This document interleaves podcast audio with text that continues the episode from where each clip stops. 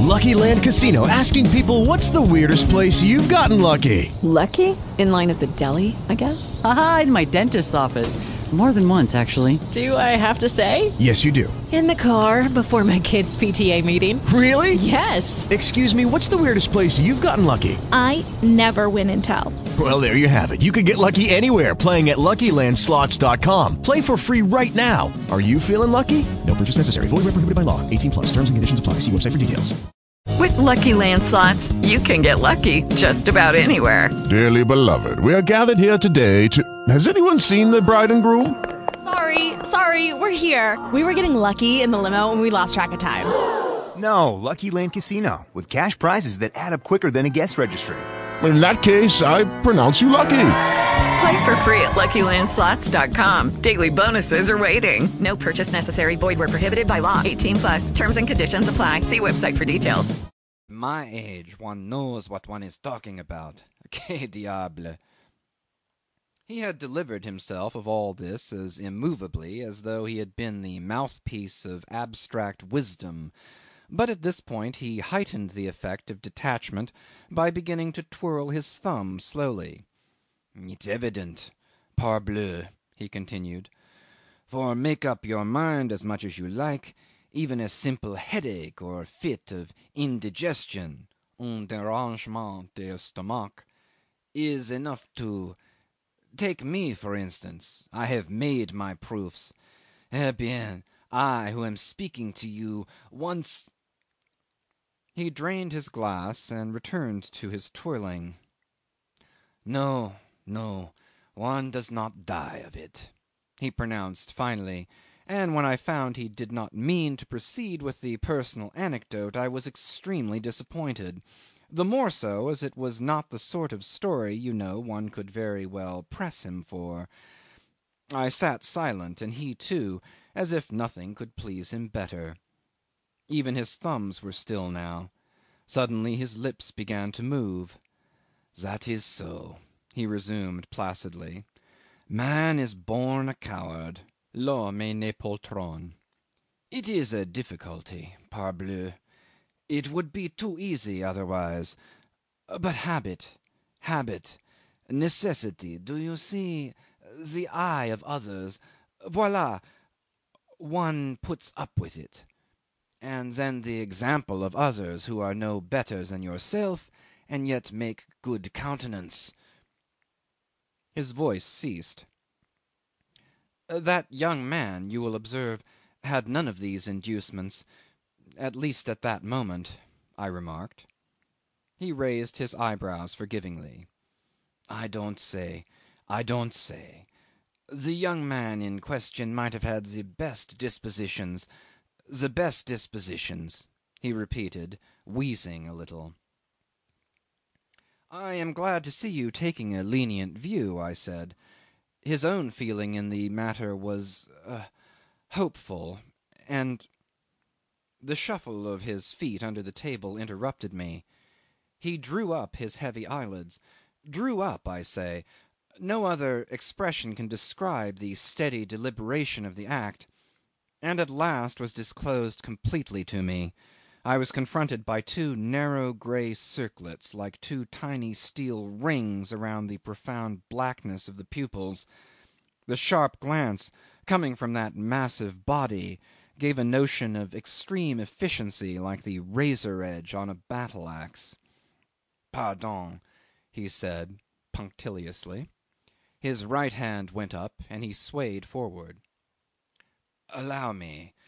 I contended that one may get on knowing very well that one's courage does not come of itself ne vient pas tout seul. There's nothing much in that to get upset about. One truth the more ought not to make life impossible. But the honour the honour, monsieur, the honour, that is real, that is.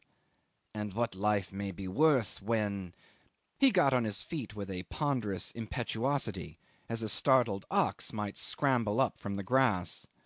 When the honour is gone ah ça par exemple I can offer no opinion.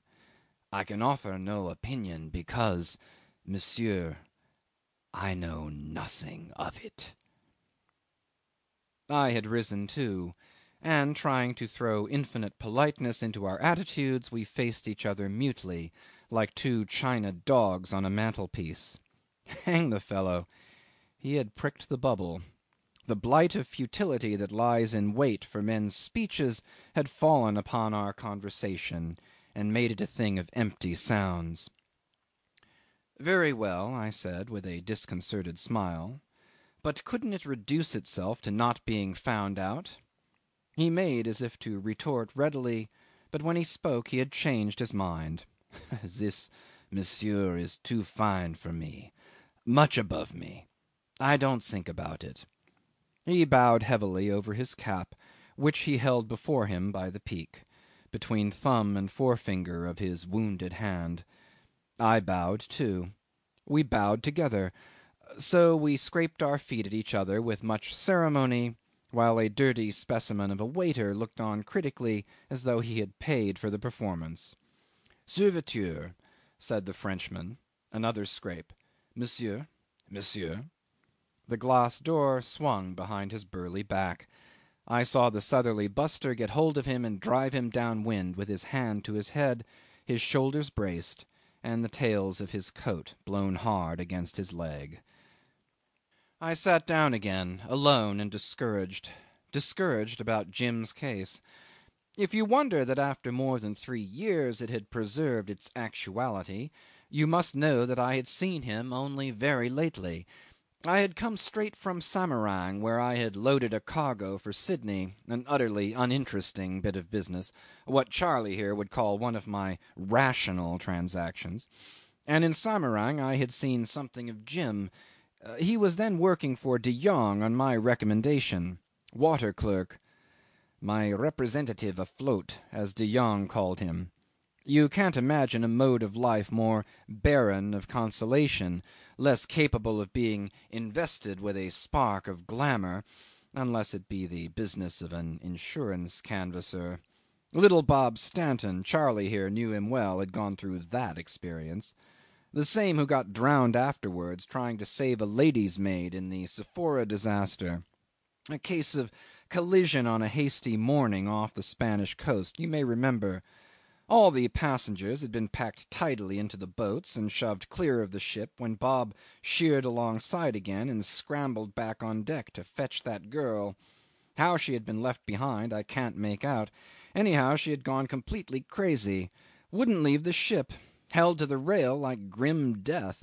The wrestling match could be seen plainly from the boats, but poor Bob was the shortest chief mate in the merchant service and the woman stood five feet ten in her shoes and was strong as a horse, I've been told. So it went on, pull devil, pull baker, the wretched girl screaming all the time, and Bob letting out a yell now and then to warn his boat to keep well clear of the ship. One of the hands told me, hiding a smile at the recollection, "It was for all the world, sir, like a naughty youngster fighting with his mother." The same old chap had said that at the last we could see that Mr. Stanton had given up hauling at the gal, and just stood by looking at her, watchful like. We thought afterwards he must have been reckoning that maybe the rush of water would tear her away from the rail by and by, and give him a show to save her. We daren't come alongside for our life, and after a bit the old ship went down all of a sudden with a lurch to starboard. Plop! The suck in was something awful. We never saw anything alive or dead come up. Poor Bob's spell of shore life had been one of the complications of a love affair, I believe. He fondly hoped he had done with the sea for ever, and made sure he had got hold of all the bliss on earth, but it came to canvassing in the end. Some cousin of his in Liverpool put up to it. He used to tell us his experiences in that line he made us laugh till we cried, and not altogether displeased at the effect. Undersized and bearded to the waist like a gnome, he would tiptoe amongst us and say, "It's all very well for you beggars to laugh, but my immortal soul was shrivelled down to the size of a parched pea after a week of that work." I don't know how Jim's soul accommodated itself to the new conditions of his life. I was kept too busy in getting him something to do that would keep body and soul together; but I am pretty certain his adventurous fancy was suffering all the pangs of starvation. It had certainly nothing to feed upon in its new calling. It was distressing to see him at it, though he tackled it with a stubborn serenity for which I must give him full credit. I kept my eye on his shabby plodding with a sort of notion that it was a punishment for the heroics of his fancy, an expiation for his craving after more glamour than he could carry. He had loved too well to imagine himself a glorious racehorse, and now he was condemned to toil without honour like a costermonger's donkey. He did it very well. He shut himself